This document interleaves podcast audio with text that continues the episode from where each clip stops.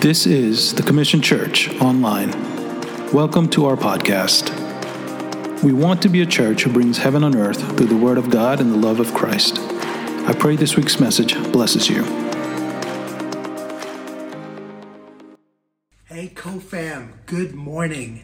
This is Pastor Ashish, all the way from India. Just wanted to say good morning. We miss you guys at church. I cannot believe that we are missing this Sunday when Pastor Charlie Tuttle and Pastor Jennifer are in the house this morning.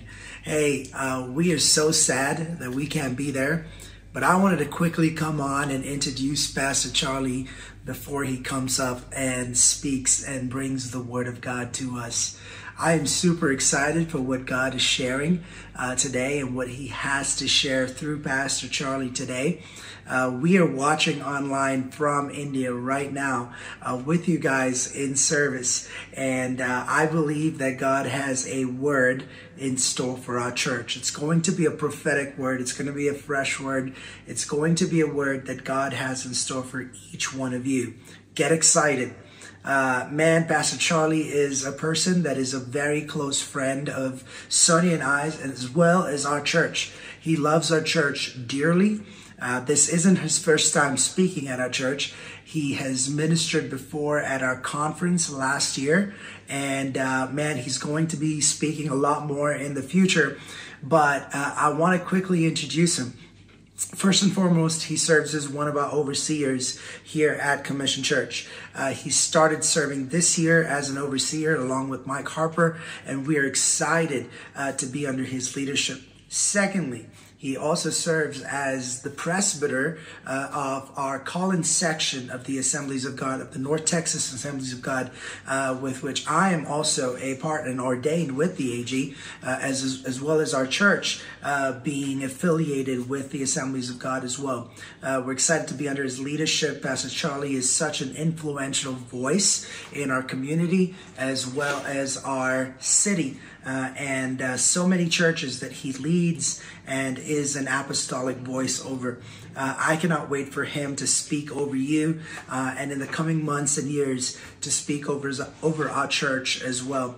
Pastor Charlie, we are so grateful. Pastor Jennifer, we're so grateful for your leadership and we thank you so much. We honor you as a church. I'm so sorry that I couldn't be there to introduce you in person, but Commission Church, uh, I want you to do me a favor. Would you please put your hands together and welcome Pastor Charlie Tuttle as he comes and joins us in service and brings the word to us uh, today. Well, hey, Pastor Ashish, thank you for that. And uh, it's an honor just to be here in the house and uh, behind your pulpit. So we don't take that for granted. And uh, I believe that uh, if you're in authority, you are under authority.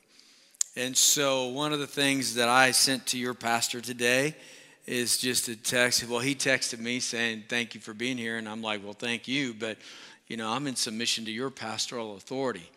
And uh, so I'm here under his stewardship and under his anointing and his authority. And so it's our pleasure to be with you. And thank you so much for that beautiful introduction.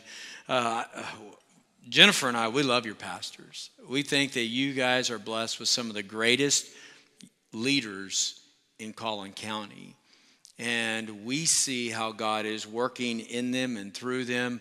And we are just excited uh, to have um, a place of, of, uh, of, of just partnership with this church.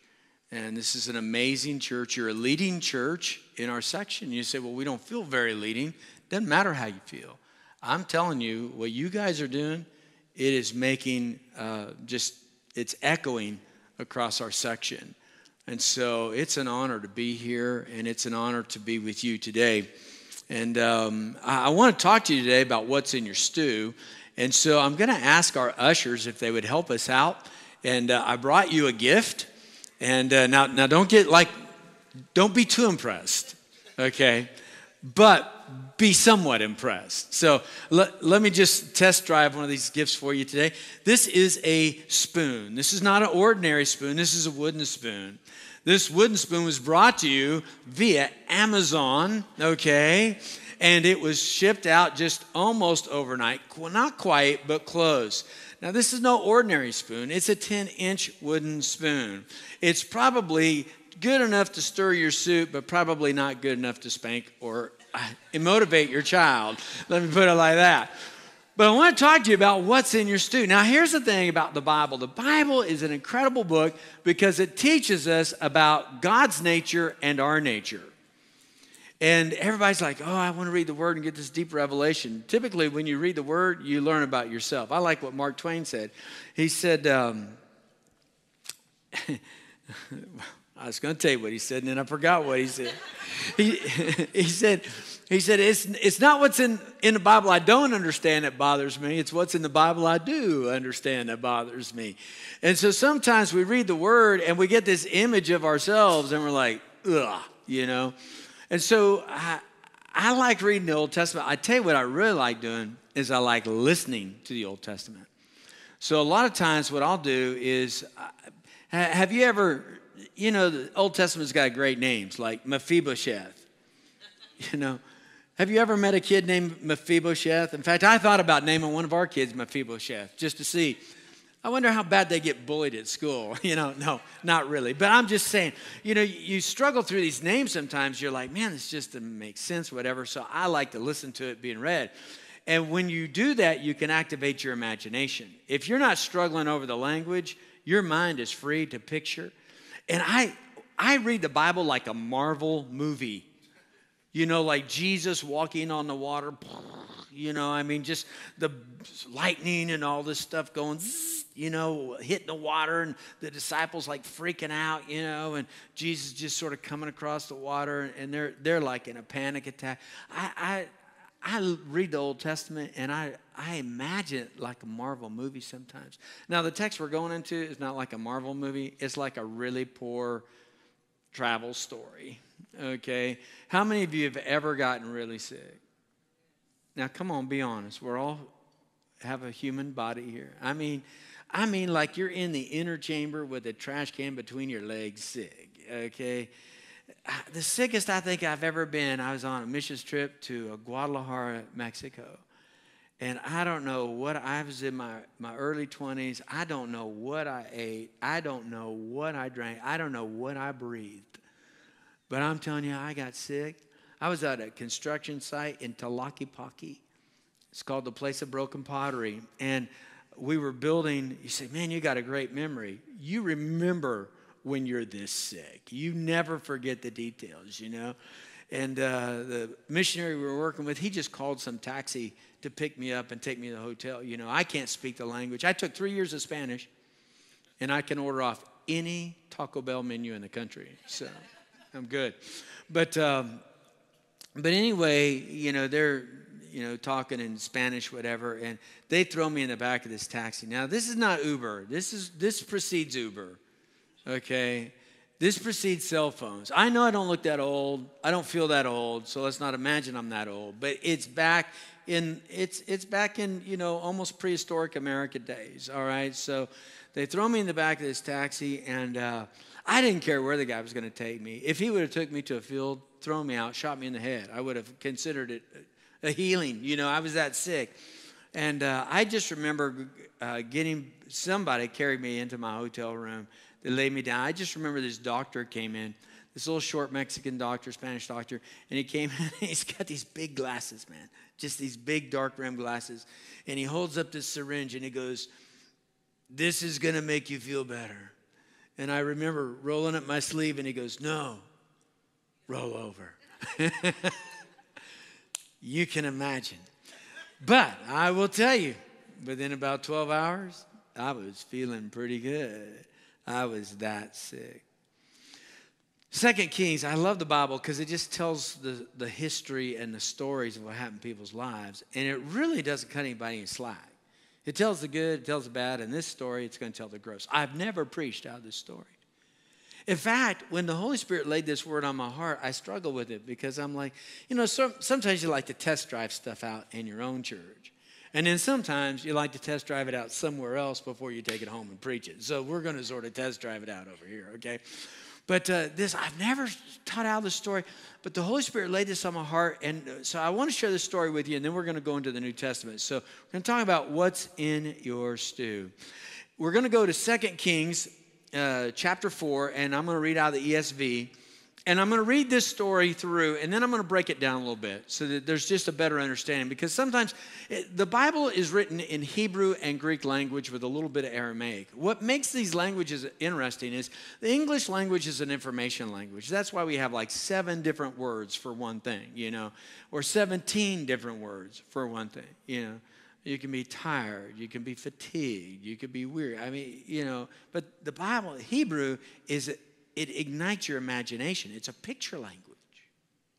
Same with the Greek. So these are picture languages that when you're speaking, like when Jesus is telling a parable, it's not like what we're reading, it's what they're imagining. I mean, everything comes to life. And in the Western culture, we really miss out a lot on the scripture because we don't understand it. We don't understand the words, the meanings, all of that stuff. So let's take a dive into this and let's find out what's in your stew. And Elisha came again to Gilgal when there was a famine in the land. Now, this is an important place. Okay, we're going to touch on a second, but Gilgal is the entry point of Israel coming into the promised land. They were in Egypt for over 400 years, and God delivered them through this guy named Moses. And, and then they went through the desert for 40 years. It was literally an eight day trip, but it took them 40 years to get there. You know, something bad happened on that deal, I can tell you that. So, um, Gilgal, when you say Gilgal, I mean, it's, it's like it's the major place of action and activity. Now we know this there's a famine in the land. So now here's the backdrop there's not a lot of food. So they're going to be putting together whatever they can to eat. Sort of like, you know, you get to the end of the month, a little bit more month left in paycheck. You're, you're going into the fridge, you're going into the cupboard, you're going in the pantry, you're pulling out stuff that you didn't think you'd ever eat. But now all of a sudden, yeah, I think I'm feeling it today you know? So there's a famine in the land. They're going in, and they're at this major point. It, it was a military operation at Gilgal. I mean, they're eight miles from Jericho. You know where they walked around the city for seven days, you know, once a day, and on seventh day, seventh time, the walls came down. You know, what's amazing about the walls of Jericho is the walls were over 380 feet wide at the base, over 80 feet high or wide at the top. It was about 18 stories high. People lived in the wall. They'd actually do chariot races along the walls of Jericho. So it's not like pushing over your neighbor's fence. These were walls. People lived in these walls. They were eight miles from this location. Eight miles from Jericho, they're at Gilgal. This is the place where their faith history began. And as the sons of the prophets were sitting before him, he said to his servant, so Elisha's there, his mentor is Elijah. Elijah did seven major miracles that are recorded in the scripture. Elisha asked for a double portion, and scripture records 14 major miracles happened through Elisha. Now, the last one was really incredible because Elisha was dead, and they threw a dead guy into the same cemetery plot, the same cave that he was in, the dead body hit his bones and the dead body came back to life. Can you imagine that? How'd you like to be a witness on that? You're throwing old Fred in the cave and all of a sudden Fred comes out, hey, and you, you know, you're like, you know, freaking out. So, the sons of the prophets were sitting before him. These are the people he's mentoring. He's mentoring them in knowing God, walking with God, supernatural stuff, miracles. Okay? They don't have the word like what we have. So Elisha's a major figure here. He looks at his assistant. He, he says, Hey, we need to feed these guys. Set on the large pot. I like how this reads. So obviously they had a small pot, maybe even a medium size. But he said, Tonight, put on a large pot. and boil stew for the sons of the prophets. So we're not making soup, we're making stew. It's going to have some meat in it. And one of them went out into the field to gather herbs and found a wild vine and gathered it from its uh, and gathered from it a lapful of wild gourds and came and cut them up into the pot the large pot of stew not knowing what they were. Have you ever eaten at this restaurant? You order it and it comes out and you go uh, i don't think this is what i ordered you know, ah, oh, it's good. Trust me, it's fine. It's fine. Well, they sent some guy out. He's picking up stuff. He didn't even know what it is. Gets a lap full of it, carries it out. Can you see him? It's like he's got his little Ginsu knife, you know? Remember those on TV? You know? The Ginsu knife. You know, you can change a tire with it. You can cut sheetrock with it. You can, you can cut concrete with it and it still stays sharp. It's a Ginsu knife. I mean, it's, you know, it's seen on TV. So he's got a little Ginsu,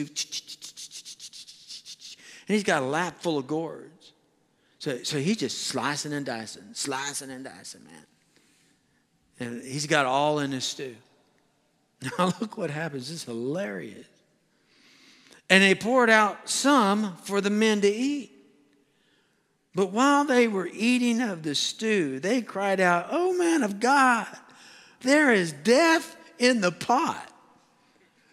Now, just think about this. We don't know how many sons of the prophet there are. There's probably, you know, they normally had like 50, 70, 100 people, you know. So, so, so just imagine, you know, all of a sudden somebody starts crying out, Man of God, man of God, there's death in the pot you know? And if this guy is more dramatic anyway, nobody's going to believe him. You know, he's like, yeah, right. And then somebody else starts screaming it. Somebody else starts screaming it. Now, when you first read this, you really don't realize what's going on. So I'm going to explain to you what's happening here. But let's finish out the story. And he said, and they couldn't eat it. And he said, then bring flour. Now, when I'm reading this, I'm like, this makes no sense at all. Everybody's getting sick, and just throw some flour in it. And he threw flour into the pot and said, Pour some out for the men that they may eat, and there was no harm in the pot.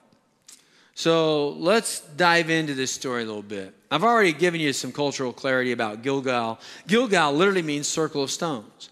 And it's believed that now there's more than one Gilgal in the Holy Land across that area, but this is like the oldest Gilgal. And this was a place where uh, Joshua told the elders of Israel after they crossed the Jordan River, which was in flood stage, it was over a mile wide. So think like Mississippi River. I mean, it's you know, we're, we're not talking about a little Texas stream where everybody's stepping over. And, uh, we're, it's huge. And he told them to go out and get a stone for each of the tribes. So there's 12 big stones that come up out of that riverbed, and they put them down, and it, and it creates a circle. And Gilgal means circle of stones. And so they're eight miles from Jericho. The sons of the prophet refers to men who are being mentored. Now, let's talk about these wild gourds, because I did a little research on this. I thought this was interesting. The wild gourds are uh, Citrullus, uh, see if I can say this correctly, colocynthis, and the effect of these gourds is so severe that in 1991, the federal or the, the Food Drug Administration banned the gourd in the U.S. Taking even a small amount of colocynthis can cause severe irritation in the stomach and intestinal lining. Side effects are bloody diarrhea, kidney damage, bloody urine, and inability to urinate. Other side effects include convulsions, paralysis, and death. There's a little picture of this toxic stuff. So I always wonder what did they do to the guy that put that in the stew? you know what I'm saying? You're like, hey, don't let him cook anything again.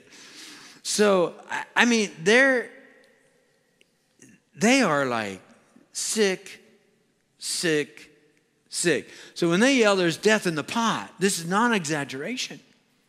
I mean, this is the real deal. Now, this thing about flour, ah, just go throw, bring me some flour and throw flour in the pot. You go, this just makes no sense at all. Some of you are going, hey, maybe this might work at the house.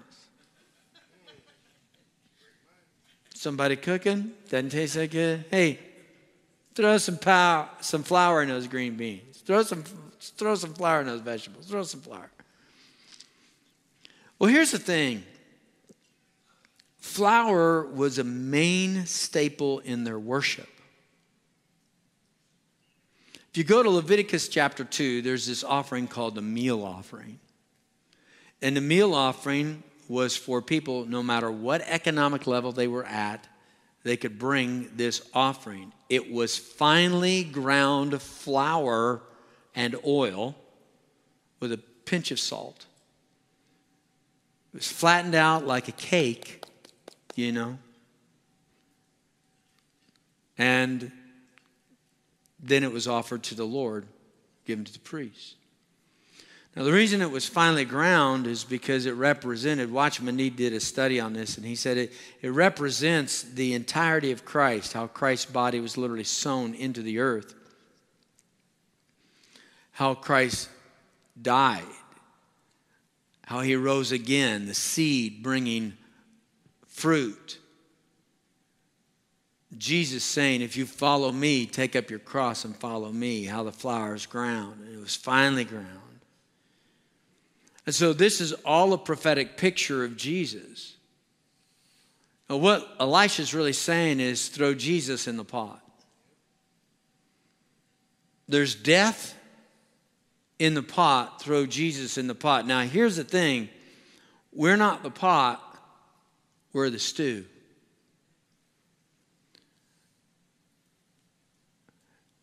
The stew represents us. We are all born with this nature called a sin nature, it's a nature of death. And that's why Jesus said in John 10, verse 10, He said, The thief comes, steal, kill, and destroy. He said, he said, Everything uh, involved with the enemy and that sin nature is nothing but death and destruction and theft out of your life. But I have come to give you life and life abundantly.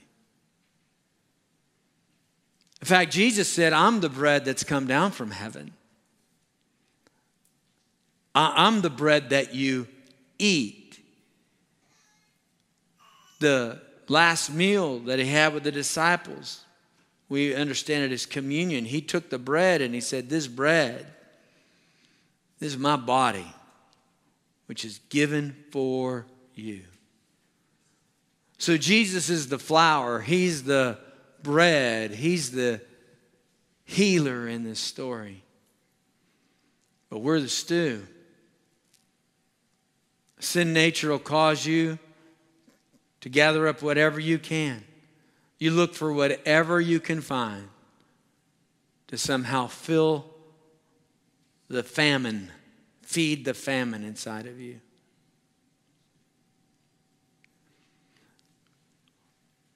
So, what you really have to take a look at is you have to realize that the miracle was the manifestation. The flour, the miracle that was the manifestation sickness and death was removed by the symbolic presence of Jesus Christ.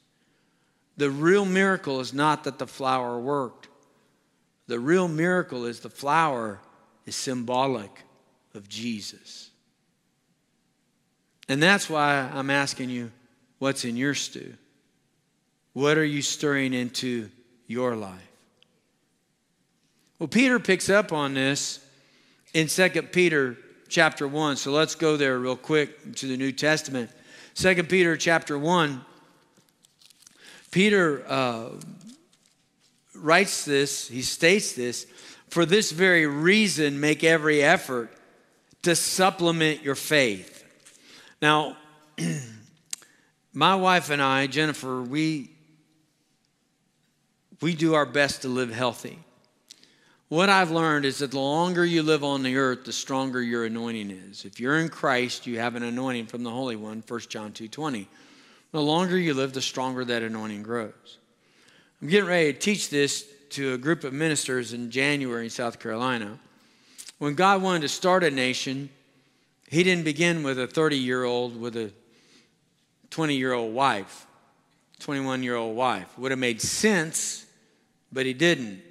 He began with a 75 year old who had a 66 year old wife, and they'd never had children. And when Abram was unable and Sarai were, were unable to conceive, the Lord just sent them out walking.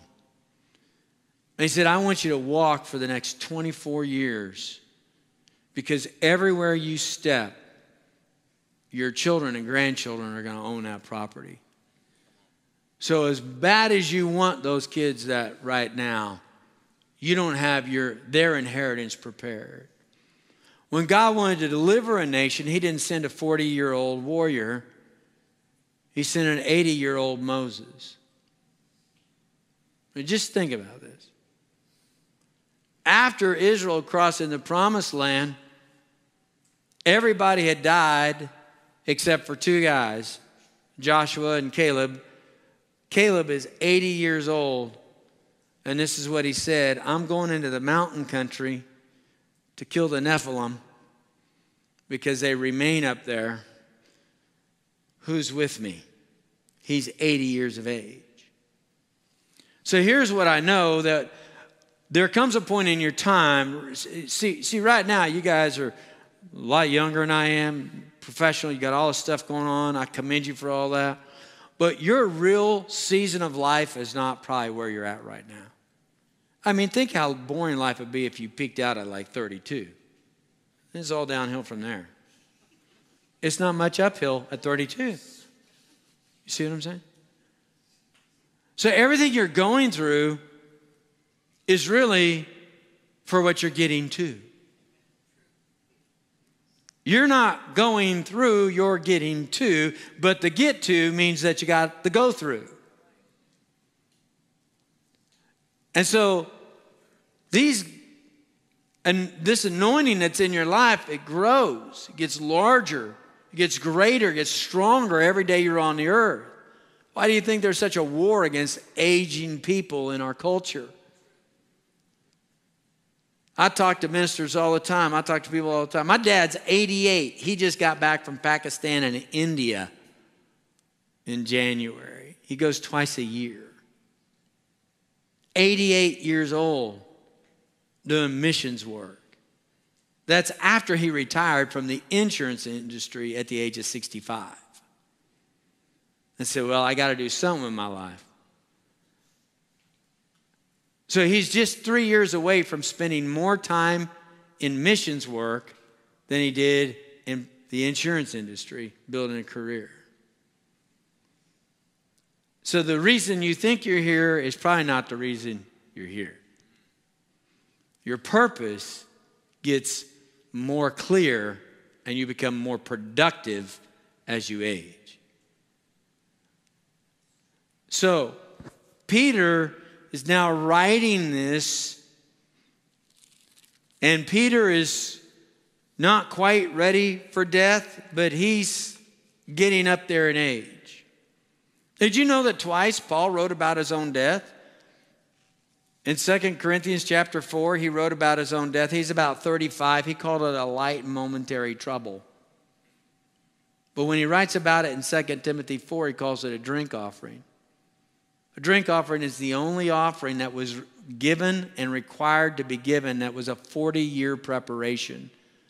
When the children of Israel came out of Egypt, God told them, I want you to give a drink offering. They said, What is that? He said, Ferment wine for 40 years, and after it's 40 years of age, I'll tell you what to do with it. The drink offering was five and a half liters of wine, the same amount of blood in the average human body. It was poured out on the earth. Why? Because the earth is the Lord and the fullness thereof. It was offered in the morning with grain in the evening with oil, symbolic of Jesus and the Holy Spirit. It was not offered with a sin offering, it was a fellowship offering. It was highly fermented. It took years to get to the level it was at. And Paul said, I'm being poured out like a drink offering. Bring my books and my parchments because I'm still getting revelation. But you better get here quick because what's getting what's coming out of me will never come out of me again. That's why you take care of yourself. That's why Jennifer has me exercise every day. Losing weight, taking care of myself. That's why we strive to be healthy. Because the greatest level of productivity in my life was not my in my 40s. That was my greatest level of frustration. Chaos. So where you're at's not where you're headed. Peter comes back and he says this. Let's start. I was going to start in verse 5, but I'd like to go back to verse 3. It says, His divine power has granted us to all things. Think about that. The power of Jesus Christ has granted you all things. Not some things, not most things, all things. Paul says they're stored in heavenly places, Ephesians 1 3. Why? So they can't be corrupted and they can be downloaded on demand. It's an interesting concept. It's right there in the scripture. How faith and grace work to create a download within you at the moment you need it. Not before you need it, not after it's needed, on demand. His divine power has granted to us all things that pertain to life and godliness through the knowledge of Him who called us.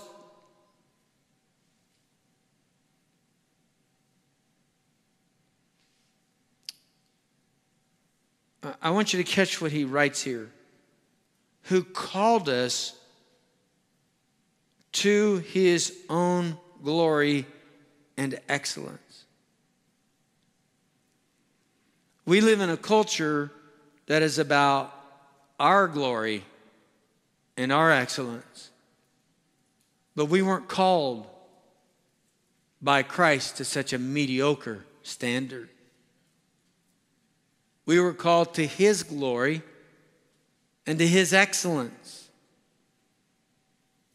That's why Second Corinthians, I'm sorry, 1 Corinthians 2.16, we have the mind of Christ.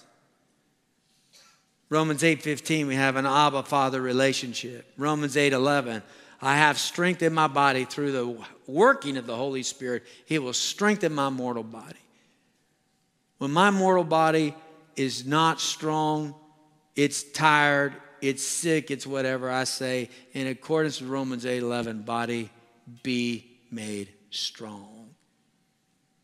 Romans 8 11 says the Holy Spirit's in my mortal body and strengthens it.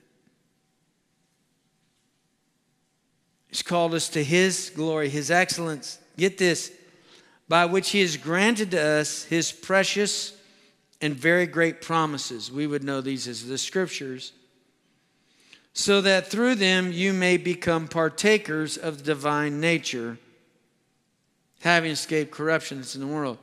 So I'm no longer a spectator, I'm a participator. Okay? Jennifer and I, we love to golf. And we just, we golf. In fact, I'm dressed for golf because after this service, we're flying to Birmingham, Alabama. And tomorrow, we're golfing. And I have golfed courses right after they've had PGA tournaments. And it's an amazing difference in the way the course is kept, all of that. But guess what? I can show up after the event, but I'm not in the event. I'm not participating because I showed up afterwards, I'm spectating. I was at the Masters. This shirt, this little yellow America with the little green golf flag. You get that when you go to the Masters. It's like golfing in a botanical garden. It's amazing. It's just amazing. If you're into golf, it's, it's like heaven. It's like golf heaven. I was talking to the Lord today and I said, please have golf courses in heaven. Please. And I, I'm going to tell you that that is an amazing experience going to the Masters. But when I went to the Masters, they didn't ask for my advice on the tee box.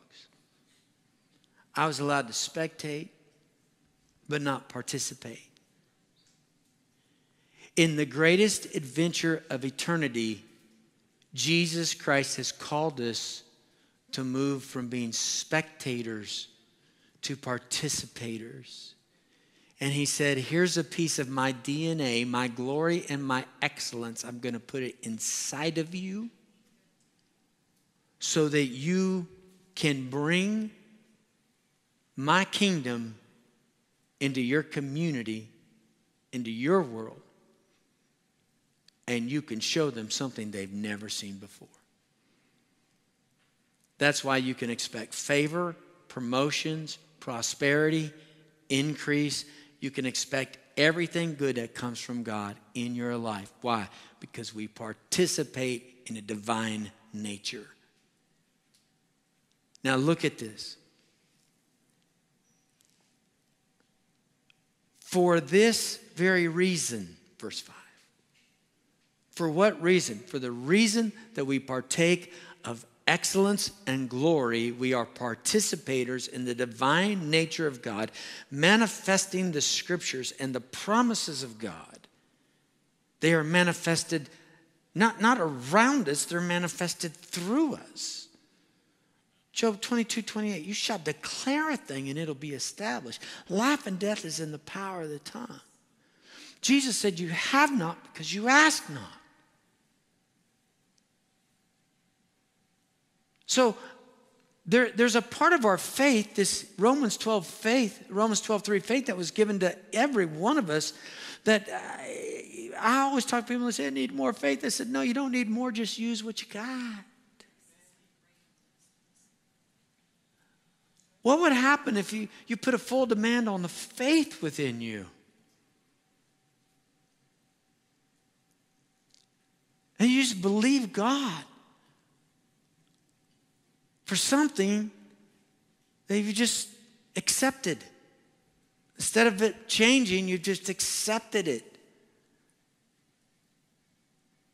The problem with the church in Western civilization is we accept facts more than we believe truth.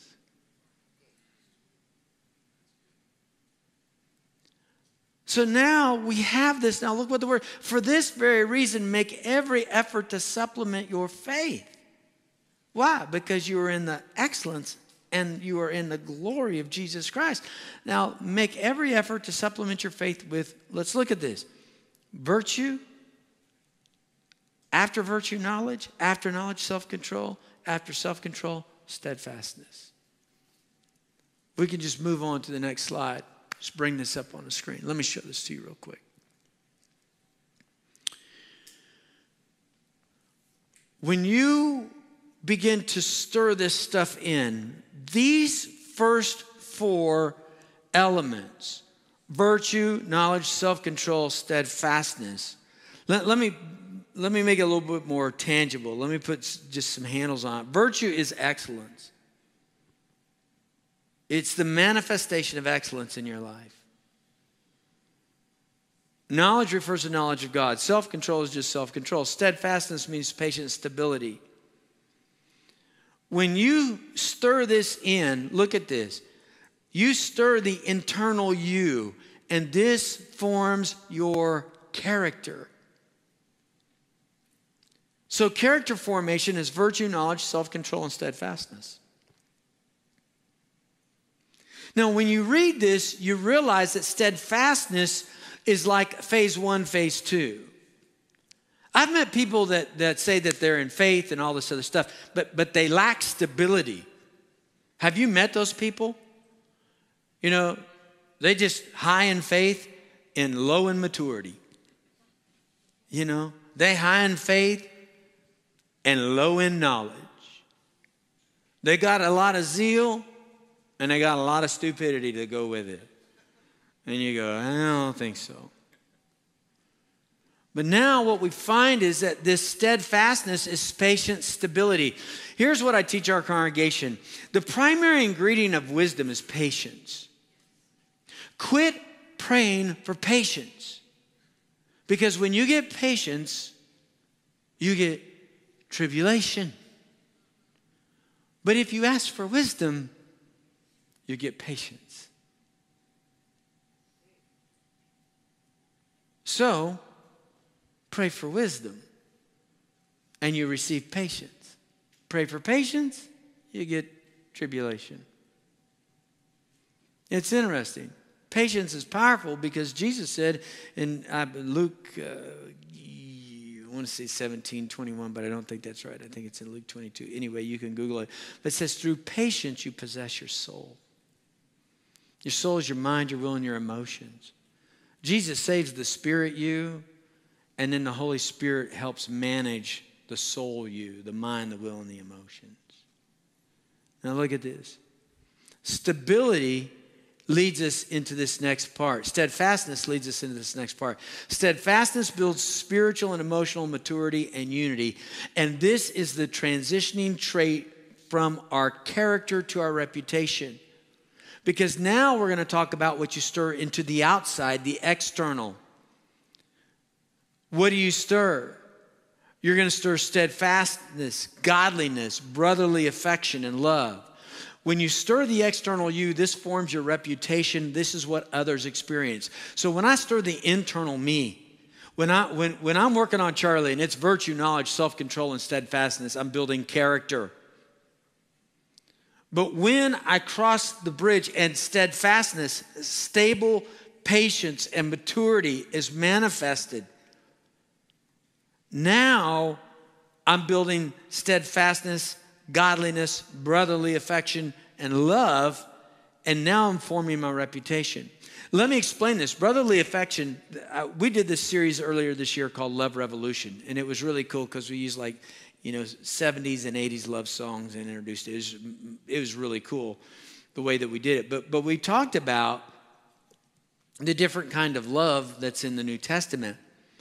And this brotherly love is it literally means a friendship and a bond, but but this love that is at the end of the list refers to agape love, and agape love is unconditional love, and agape love is a choice.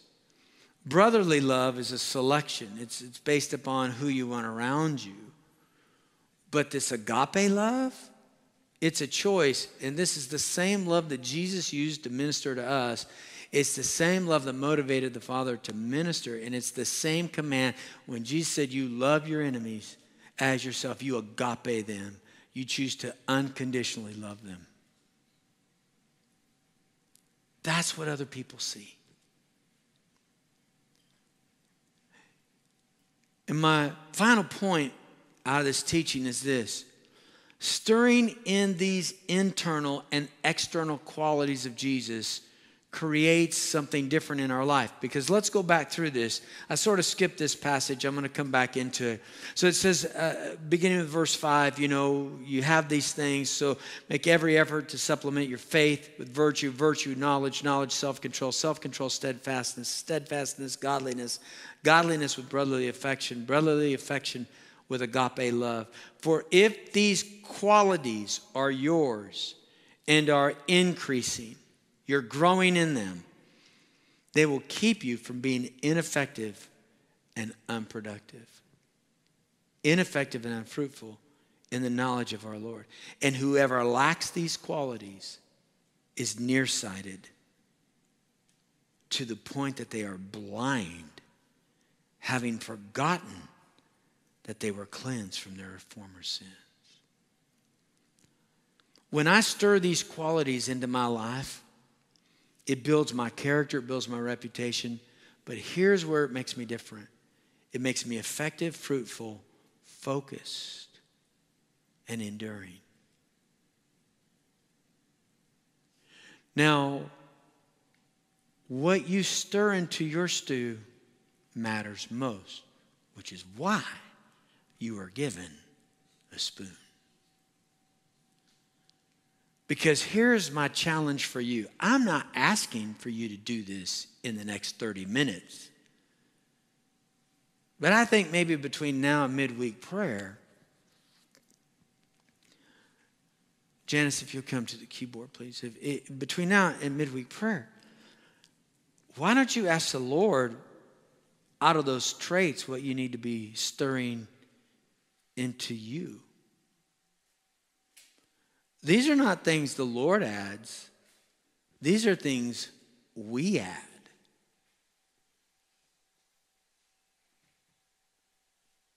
This is not something I'm waiting for the Holy Spirit to do in me. This is something that I am intentionally adding into my faith walk. Because maybe I need to grow in my character, or maybe the way that I deal with people, my reputation needs to change and it needs to get better. And so, what I want you to do is, I want you to find out what you need to stir in your life. Take a sharpie, write it on the spoon, the front or the back, and find some scriptures and write those scriptures on the handle. And then, when you pray, you hold this spoon in your hand. And you say, Father, I'm asking you to download wisdom stability into my life. I'm asking for the knowledge of the Holy One. I'm asking for virtue, for internal excellence, mental excellence. I, I am going against the spirit of lust or greed or corruption. that's been a part of my mindset. I remind our team of this all the time. We're not here to compete, we're here to complete. Your success has no bearing on my success. In fact, if you're successful, there's probably a better chance I can be successful because I can learn from you, I can grow. This is why I rarely look at social media. Because social media leaves me feeling as if I'm missing out.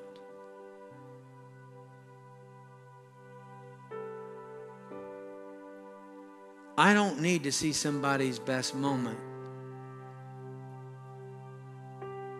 Because for the most part, it just makes me feel worse about my moment. Comparison will be the death of you. It will fuel and feed insecurity in your life and in your world. You were born an original, don't die a copy or a counterfeit. Be the 100% you that God purposed you to be. Maybe part of the knowledge of God is the knowledge of God making you and purposing you. God has spent more time planning your life than you'll spend living it.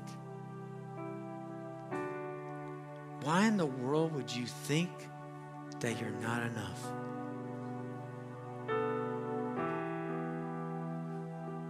You may need to grow. That's what this spoon is about. What gets stirred into you? And that's a conversation you have with the Lord. So I believe in making stuff really simple.